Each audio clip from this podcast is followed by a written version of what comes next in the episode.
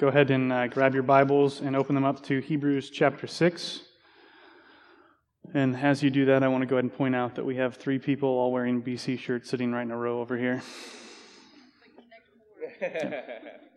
Again, that was Hebrews chapter six. If you're using one of the Bibles from the under the chairs, that's on page one thousand three. All right, it's Hebrews chapter six. We're going to read verses one through twelve this morning. Therefore, let us leave the elementary doctrine of Christ and go on to maturity, not laying again a foundation of repentance from dead works and of faith toward God and of instruction about washings, the laying on of hands, the resurrection of the dead, and eternal judgment. And this we will do if God permits. For it is impossible in the case of those who have once been enlightened, who have tasted the heavenly gift and have shared in the Holy Spirit and have tasted the goodness of the Word of God and the powers of the age to come, and then have fallen away, to restore them again to repentance, since they are crucifying once again the Son of God to their own harm and holding him up to contempt. For land that has drunk the rain that often falls on it and produces a crop useful to those for whose sake it is cultivated receives a blessing from God. But if it bears thorns and thistles, it is worthless and near to being cursed, and its end is to be burned. Though we speak in this way, yet in your case, beloved, we feel sure of better things, things that belong to salvation. For God is not unjust so as to overlook your work and the love that you have shown for his name in serving the saints, as you still do. And we desire each one of you to show the same earnestness to have the full assurance of hope until the end, so that you may not be sluggish, but imitators of those who through faith and patience inherit the promises. Let's pray. Father, we thank you for your word, and that it often reminds us of how big you are and how much bigger you are than us. That it often reminds us of our uh, finite capability to understand uh, your things and your ways. And at the same time, I thank you that you've created us in such a way, and as believers, you've given us your Spirit in such a way so that we can know more of who you are and what you've done for us. God, I pray that this morning, that as we look at this uh, more difficult than usual passage, that you would just bless our time together this morning, uh, that you would empower us uh, by your Spirit to understand your word together and to hear and heed its call upon us. God, I thank you for the grace of the gospel, and that uh, for those who've trusted in Christ, we are redeemed, and we have hope that you uh, will enable us to endure till the end through faith and obedience. Jesus, in your name we pray. Amen. So last week, what we saw in the book of Hebrews as we finished out chapter twelve and started chapter six was the author encouraging his readers to kind of leave behind the kind of simple, elementary, fundamental doctrines of their faith and to press on toward maturity. And then we read, you know, through verse three of chapter six, and then I said we kind of threw on the brakes because what comes next is this really complicated warning passage, and so that's what we're talking about today. But what we can't miss as we kind of wade into this uh, debate in these verses is that it's connected to what we talked about last week. Verse four starts with the word for. He's saying because of that stuff, because of that call to press on to maturity, then comes all of what's coming next. And so the main point for us this morning is just like it was last week, with kind of a little clarification at the end, and it's that we should press on to maturity so that you don't fall away and lose the possibility of repentance. That's what we are called to do. We are called to press on to maturity so that we, individuals, earlier in chapter three, told us it could be any one of us, so that we don't fall away and lose the possibility for repentance. We must press on toward maturity. And so what we're going to do, I read these twelve verses of chapter six. Today we're going to focus on mainly verses four through six, but we'll really walk down through the end of verse eight. And then next week we're going to come back for part two and talk about what happens in verses nine through twelve. But these two things are very, very, very, very, very closely related. In the first half of the passage, he gives us a very real and significant warning. And then the second half of the passage, he comes back and he provides us with assurance and how we can have assurance. So next week, we're going to focus more on the insurance assurance side. This week, we're going to focus more on the warning. So let's read verses four through six again. For it is impossible, in the case of those who have once been enlightened, who have tasted the heavenly gift, and who have shared in the Holy Spirit, and have tasted the goodness of the Word of God and the powers of the age to come, and then have fallen away, to restore them again to repentance, since they are crucifying once again the Son of God to their own harm and holding him up to contempt. All right, this is three big verses. But even though there's three big verses, it's really quite simple what's happening. There's really just this short, concise statement that is then explained through a question about who the people it's talking about, and then explained through a question of why it's impossible. And so go on to the, the next slide, I think. All right. The words in red, ignore, which is easy because you can't really see them anyway. The words in white, that's the short statement. That's what he's saying. He's saying, for it is impossible to restore them again to repentance. That's his point in these verses. It's impossible to restore these people again to repentance. So who is them? Go on to the next slide. Those who have once been enlightened, who have tasted the heavenly gift, and have shared in the Holy Spirit, and have tasted the goodness of the Word of God and the powers of the age to come. This is who it is that he's saying it's impossible to restore these people to repentance. And then they've fallen away. Next slide. Since, this is why it's impossible to restore them to repentance, since they are crucifying once again the Son of God to their own harm and holding him up to contempt. Man, I can't say contempt today. This is what's happening in these verses. He's saying it's impossible to restore these people to repentance. Then he describes who the people are, and then he explains why it's impossible to restore them to repentance. That's what he's saying. But then we have to ask, what does he mean? What does this statement that it's impossible to restore these people to repentance mean? To answer that, we're going to ask three questions.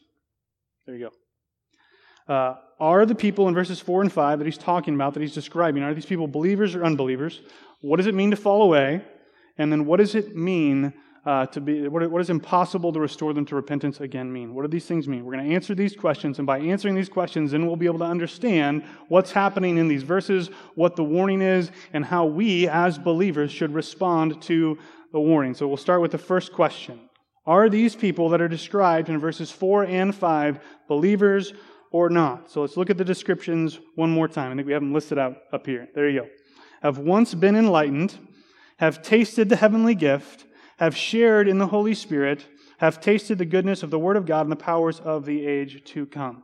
And the question is, are these describing believers or unbelievers?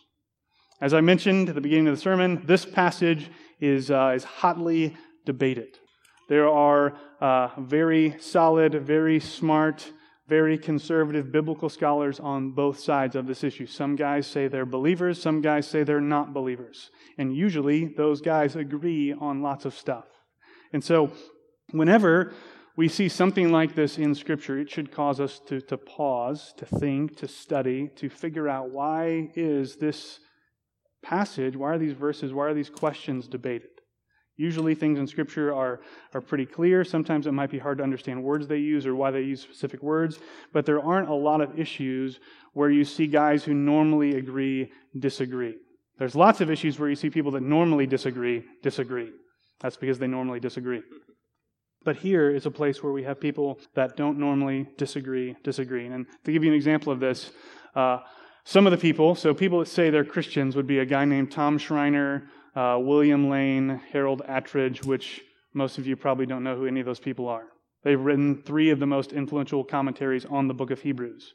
Uh, one of those guys is the head of the New Testament department at Southern, uh, where I just graduated from. So these, these guys are conservative. Uh, they're solid biblical scholars. On the other side, guys who say that they're not Christians would be guys like John Piper and Wayne Grudem. Grudem, who wrote a big, giant book called Systematic Theology. So, you know, he knows what he's talking about. But what's interesting about the fact that these guys disagree is Schreiner, who says that they are Christians, used to teach at a seminary run by Piper, who says that they're not Christians. So even though they disagree, they have fellowship. Grudem, who says that they're not Christians, wrote an essay on this passage arguing that they're not Christians in a book that was edited by Tom Schreiner, who says that they are Christians. So they disagree, they recognize that they disagree, but they also recognize that this is a pretty complicated issue, and so it's okay to disagree, and they can still have a relationship with one another, still work on projects together, and even publish an essay that they disagree with in their book. So there's overlap. And so I want to give you, as we walk through this passage, arguments for both sides.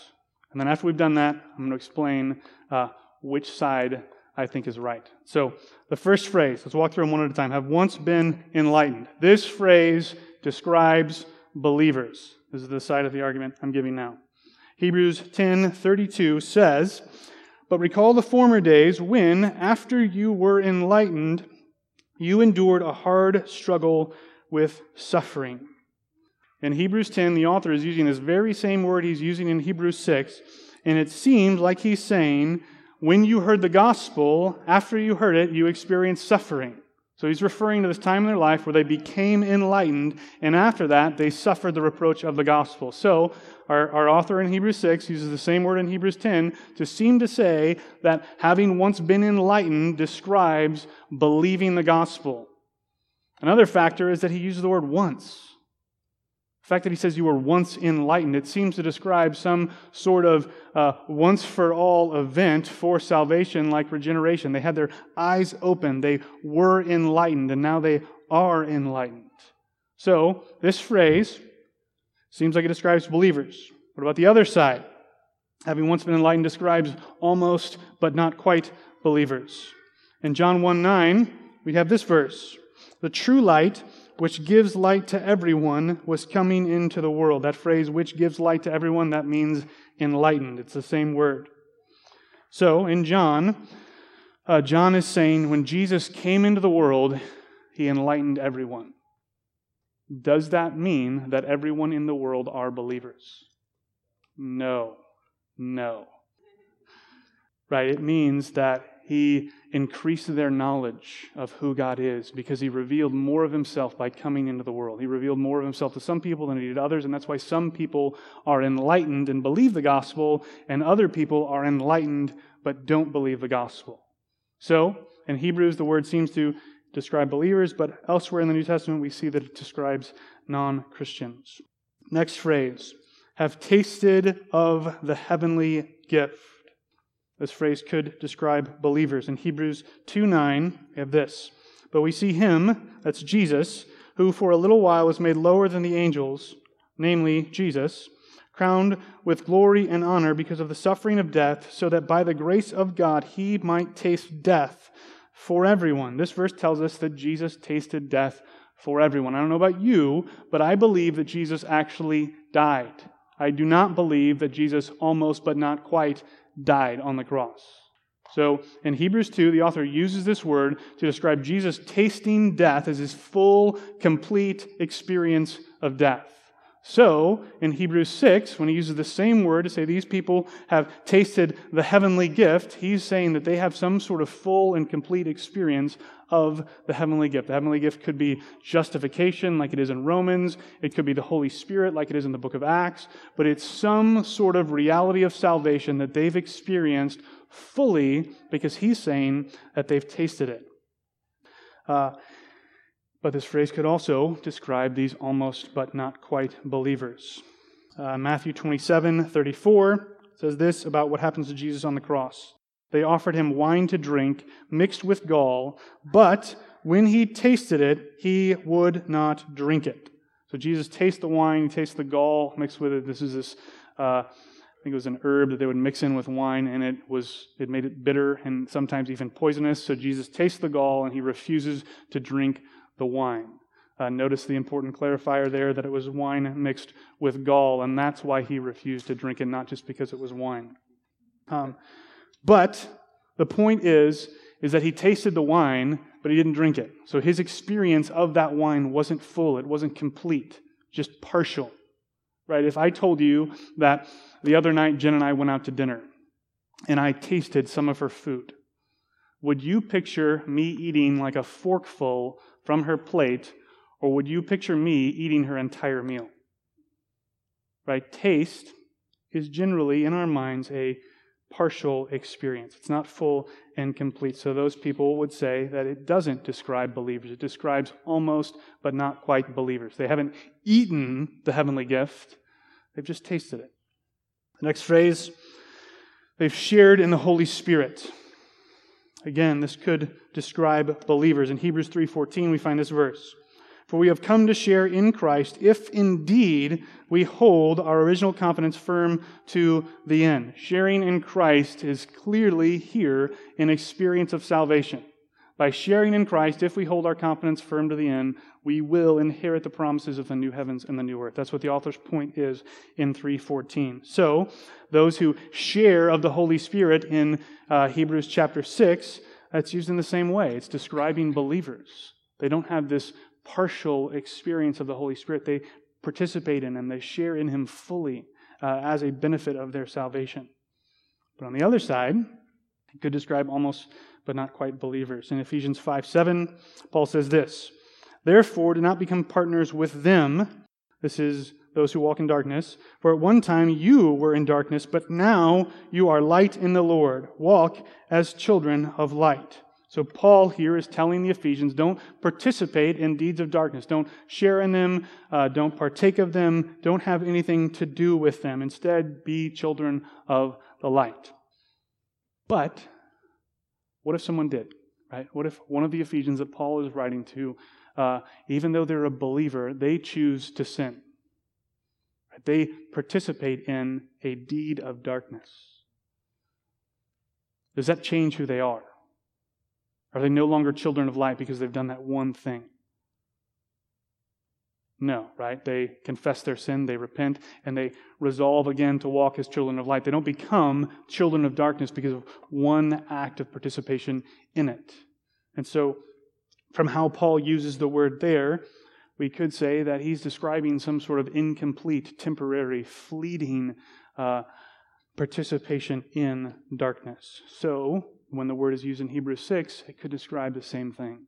It could describe this temporary, partial uh, participation in the Holy Spirit. So it could describe almost, but not quite, believers.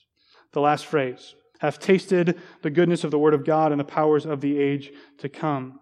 We've already talked about what it means to taste, right? In Hebrews two, Jesus' full and complete experience of death. And then on the other side, in Matthew twenty-seven, Jesus' partial and not complete experience of wine mixed with gall.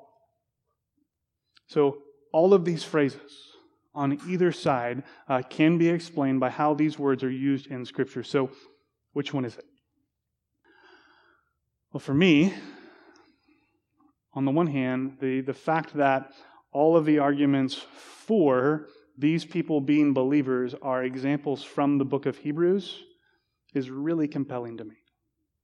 Because if I'm trying to understand what a specific word it means or how it's used in Scripture, the first place I'm going to look is how that word is used by that author, because he's the one that's writing. And then I'm going to look at how that word is used in that book, because it's that book that the word's used in. And then after that, I'm going to go out beyond that to try to figure out how it's it's used. And so, in the same way, right, if you're trying to understand how I'm using specific words this morning, which we do that all the time, whether we realize it or not, because it happens automatically for us, you're going to think about how I normally use those words. Right? If I use the word saved, you're going to think about how I normally use that word. You're not going to go back six months to when Daniel preached another sermon and say, well, Daniel used that word that way, so that's probably how Dan is using that word this morning.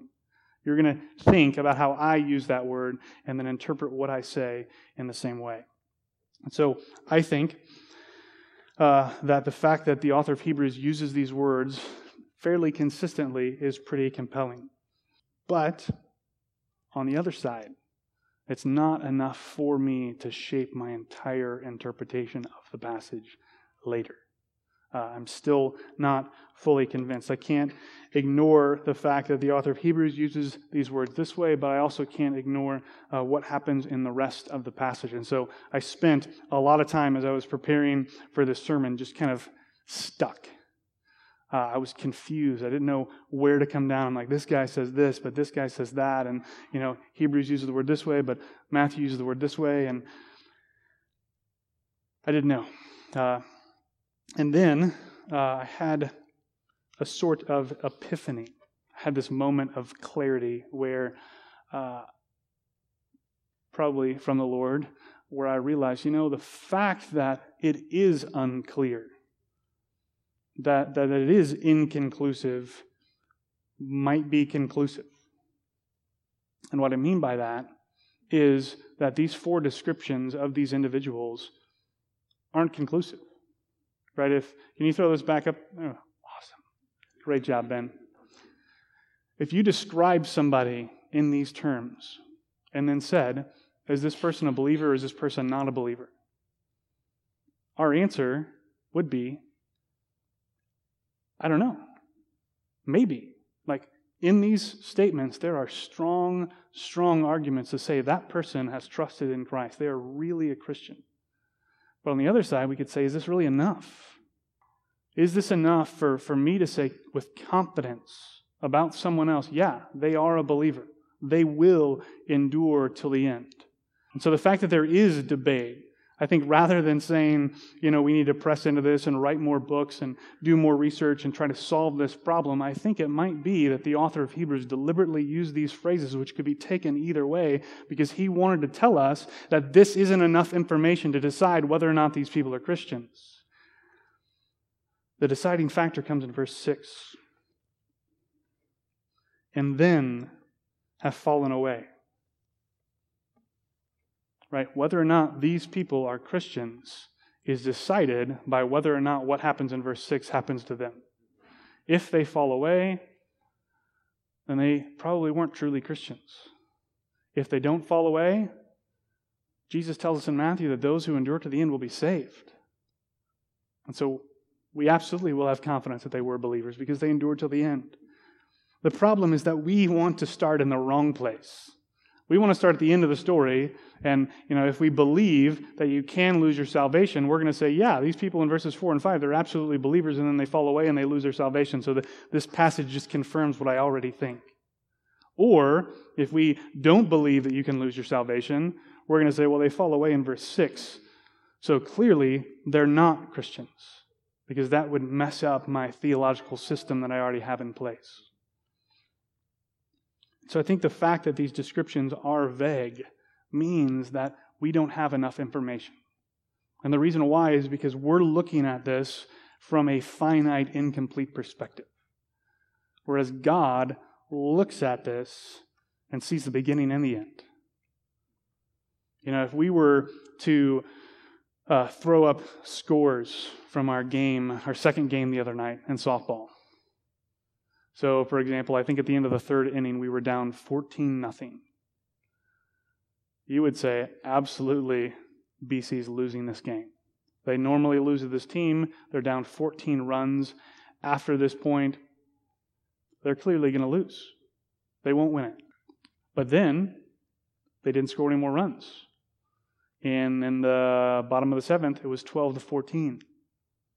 So if we threw that score up and said that we had, I think, one out, or maybe no outs, and it was twelve to fourteen, you would maybe think, well, hey, B C's going to pull this out. Dan wouldn't be telling this story if there wasn't a happy ending. Clearly, B C wins. It's twelve to fourteen in the seventh inning. But we lost, fourteen to twelve. And like now, I know that's what happened. But at different points in the game, we don't know how it's going to end. And that's where we are. Like, so if verses four and five are true about us, it might mean that we're believers. It might mean that we're not believers. The deciding factor is whether or not we fall away, and God sees that. He, he knows. And so He looks back and knows whether verses five, four and five mean that we're believers or not. But we can't have that information, and we don't have that information. And that's why this warning carries weight. Because He's saying, for these people who have these things in verses four and five true about them, if they then fall away, it's impossible, impossible to restore them to repentance. That's what he's telling us in verses four and five. So these are these people believers, unbelievers? It depends on whether or not they fall away. That's the answer to question number one. Question number two, right, if it's impossible to restore these people to repentance if they fall away, then we should probably know what it means to fall away so that we don't do it. So question two is, what does it mean to fall away? Is there already the definition up there? Awesome. Falling away is a continual, determined rejection of God. It's a continual, determined rejection from God. Listen to this passage from Ezekiel eighteen, verses twenty-four and twenty-five. But when a righteous person turns away from his righteousness and does injustice and does the same abominations that the wicked person does, shall he live? None of the righteous deeds that he has done shall be remembered, for the treachery of which he is guilty and the sin he has committed, for them he shall die. When Ezekiel is later translated into Greek from Hebrew, this word turns away is translated using the same exact word the author of Hebrews uses to describe what it means to fall away. It's like this is a good... Do we have that verse on the slide? There we go. So this picture is a good picture of what it looks like to fall away. When a righteous person turns away from his righteousness, he does injustice, he says the same abominations that the wicked person does, shall he live? He's saying, I don't want to live like a righteous person anymore. I want to live like everyone else. It's not some, you know, periodic or, uh, it's not a moment of weakness for him. He's making a choice. He's making a commitment to forsake his righteousness and walk away from the Lord. It's continual. It's consistent. It's decided and fixed in his mind, this is what I'm doing. And I think that that should comfort us, because when people talk about losing their salvation, they talk about how like, about it like it could happen at any moment. You know, like this week, we we actually lost our keys to our car at our house, and it was the only set we had, and we couldn't find them. I looked everywhere, uh, and then found that Jen had lost them when we just assumed that it was me, because I lose things. I misplaced my wallet and books and papers on my desk and files on my computer and all kinds of stuff. But I can't do that with my salvation, right? I can't just forget it at a restaurant or not know what I did with it when I come in the house. Because it's a gift that's given to me by God that's part of my identity. It's who I am. And that can't just be forgotten about or lost by accident. Falling away is a committed decision to forsake God. He gives us some more clarity on this in verses seven and eight. He says, for the land that has drunk the rain that often falls on it and produces a crop useful to those for whose sake it is cultivated, receives a blessing from God. But, on the other hand, if it bears thorns and thistles, it is worthless and near to being cursed. Its end is to be burned. He's saying exactly what Jesus is saying in the Gospels. You'll know them by their fruit. What they produce reveals who they are. Those who fall away are going to produce bad fruit. Those who endure to the end are going to produce good fruit. And that will tell us whether or not the people in verses four and five are Christians or not. So this is what falling away is. It's this determined, continual rejection of God. This brings us to question three. Right, if these people, when they fall away, it's impossible to restore them to repentance. We know what it, who they are. We know what it means to fall away. But what does it mean that's impossible to restore them to repentance?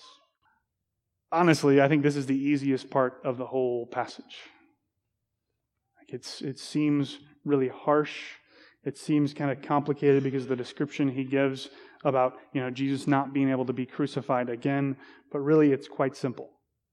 Right? If they make the decision to fall away from God, they decide, I'm going to reject him and who he is and what he's done for me. What they're saying is, I don't want any part of God. I don't want any part of Christ. I don't want any part of the gospel. I don't want any part of the grace that he's given me. I reject all of that and I walk away from it. That means that there's no opportunity for them for repentance, because they've just rejected the only opportunity there is.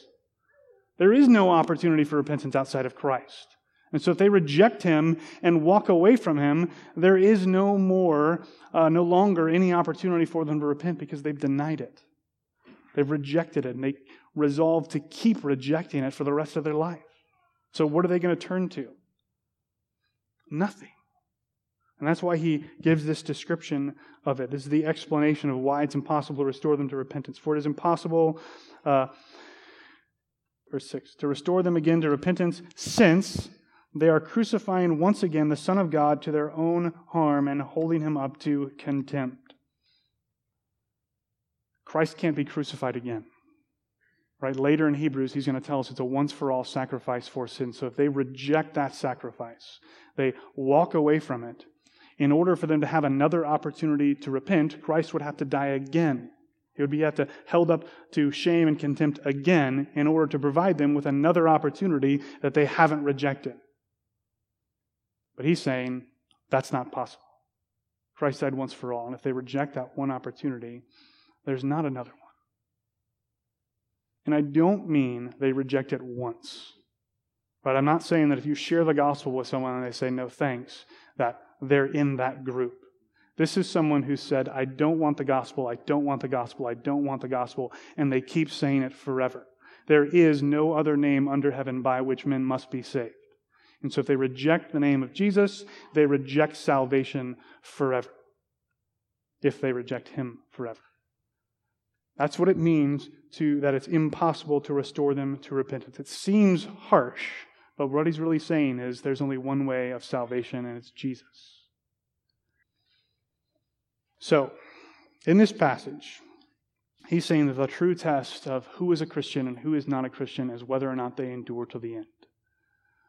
And if we fall away, if we continually decide to reject God, it will be impossible for us to be restored to repentance because it's the only opportunity for repentance we have in Christ. So this passage gives, I think, a huge warning to us. But if we reject God, it's impossible for us to be restored to repentance. And it also gives us a big warning in that these four things that it, he, he says these people experienced before they fell away, those are good things. Can you put up that list again? I want these things to be true of me. Right? I want to be someone who uh, has shared in the Holy Spirit, who's tasted the goodness of the Word of God and the powers of the age to come. Like, I want people to look at my life and say, like, I think he's a believer because I see all of these things. But at the same time, I think that these people experienced all of those things and they still fell away. And so that could be true of us this morning. We could be someone who's described like that in verses four and five, but whether or not we've fallen away, we don't know. We won't know that till the end. And so we should feel that warning and feel that weight and think, I don't want to be someone who falls away. I want to be someone that presses on to maturity. And so the way we should respond to that is with obedience and walking out the salvation that we've been given, bearing the fruit that he talks about in verses seven and eight. Next week, we're going to come back and we're going to talk about the assurance that we can have that we are truly Christians. But today, I think it's good for us to feel this weight. This is a real warning. And I think that a lot of times we can take the sting out of passages in Scripture and say, well, you know, like it says this, but like that's not really what it means. Or like we we we we know that this isn't true of us. So I don't really need to worry if I fall away because I'm not going to fall away. It's not going to happen. But this is a real warning with real danger because we don't know whether or not we will now. But I I hope that my future is filled with endurance.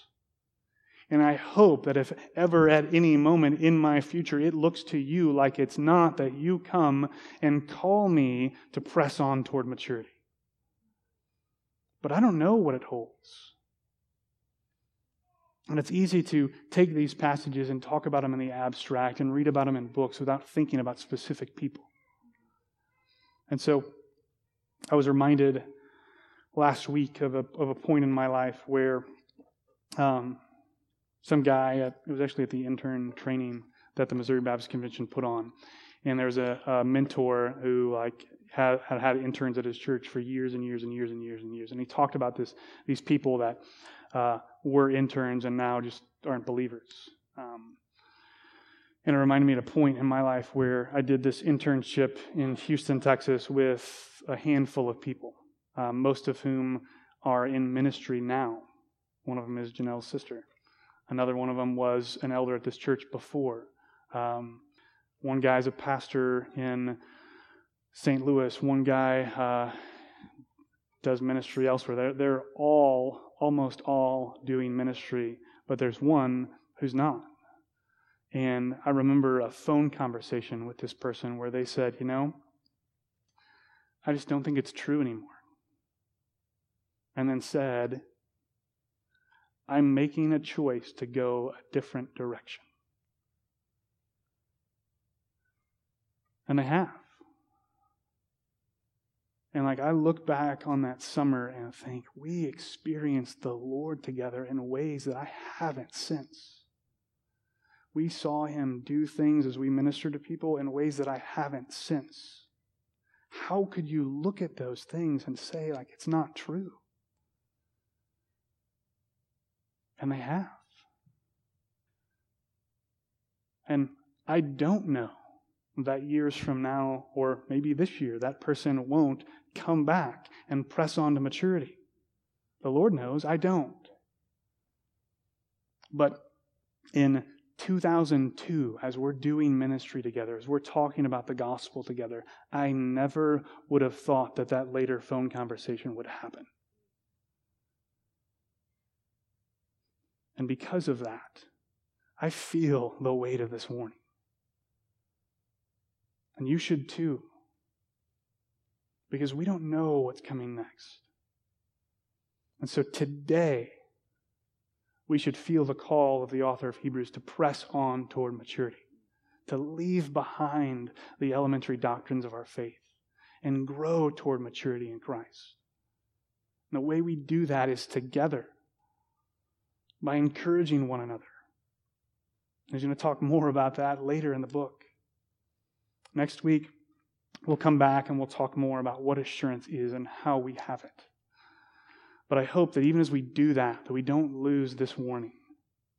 That we don't just shrug it off and say, that's not me now, that's not going to be me later. But instead would use it as motivation to press into the things of God, to press into uh, the body of Christ for encouragement and instruction and, and growth. Because that's how we press on toward maturity, in community together. Not on our own, not in isolation. And so, as we take the Lord's Supper today, I just want to remind you of what he talked about in, in verse three last week as we finished, that like, we'll do these things, we'll press on to, toward maturity if God permits. I would encourage you just to spend this time in prayer, uh, asking the Spirit to use this warning to motivate you to press on toward maturity. And at the same time, that the Spirit would empower you and everybody around you to do that too. That we would press on toward maturity, that we would not fall away, that we wouldn't forsake the grace that we so love today. Let's pray. Father, I thank you that